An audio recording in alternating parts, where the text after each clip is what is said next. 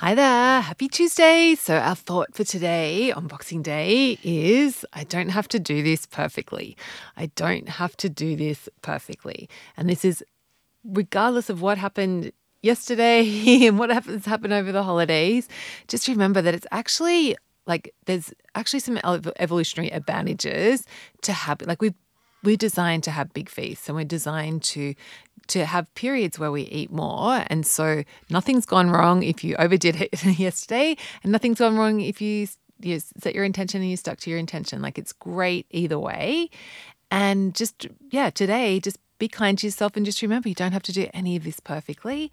And just keep coming back to like, okay, how do I want today to go? And yeah, and just bring that intention into the present moment. Okay, have a fantastic day, and I will catch you tomorrow.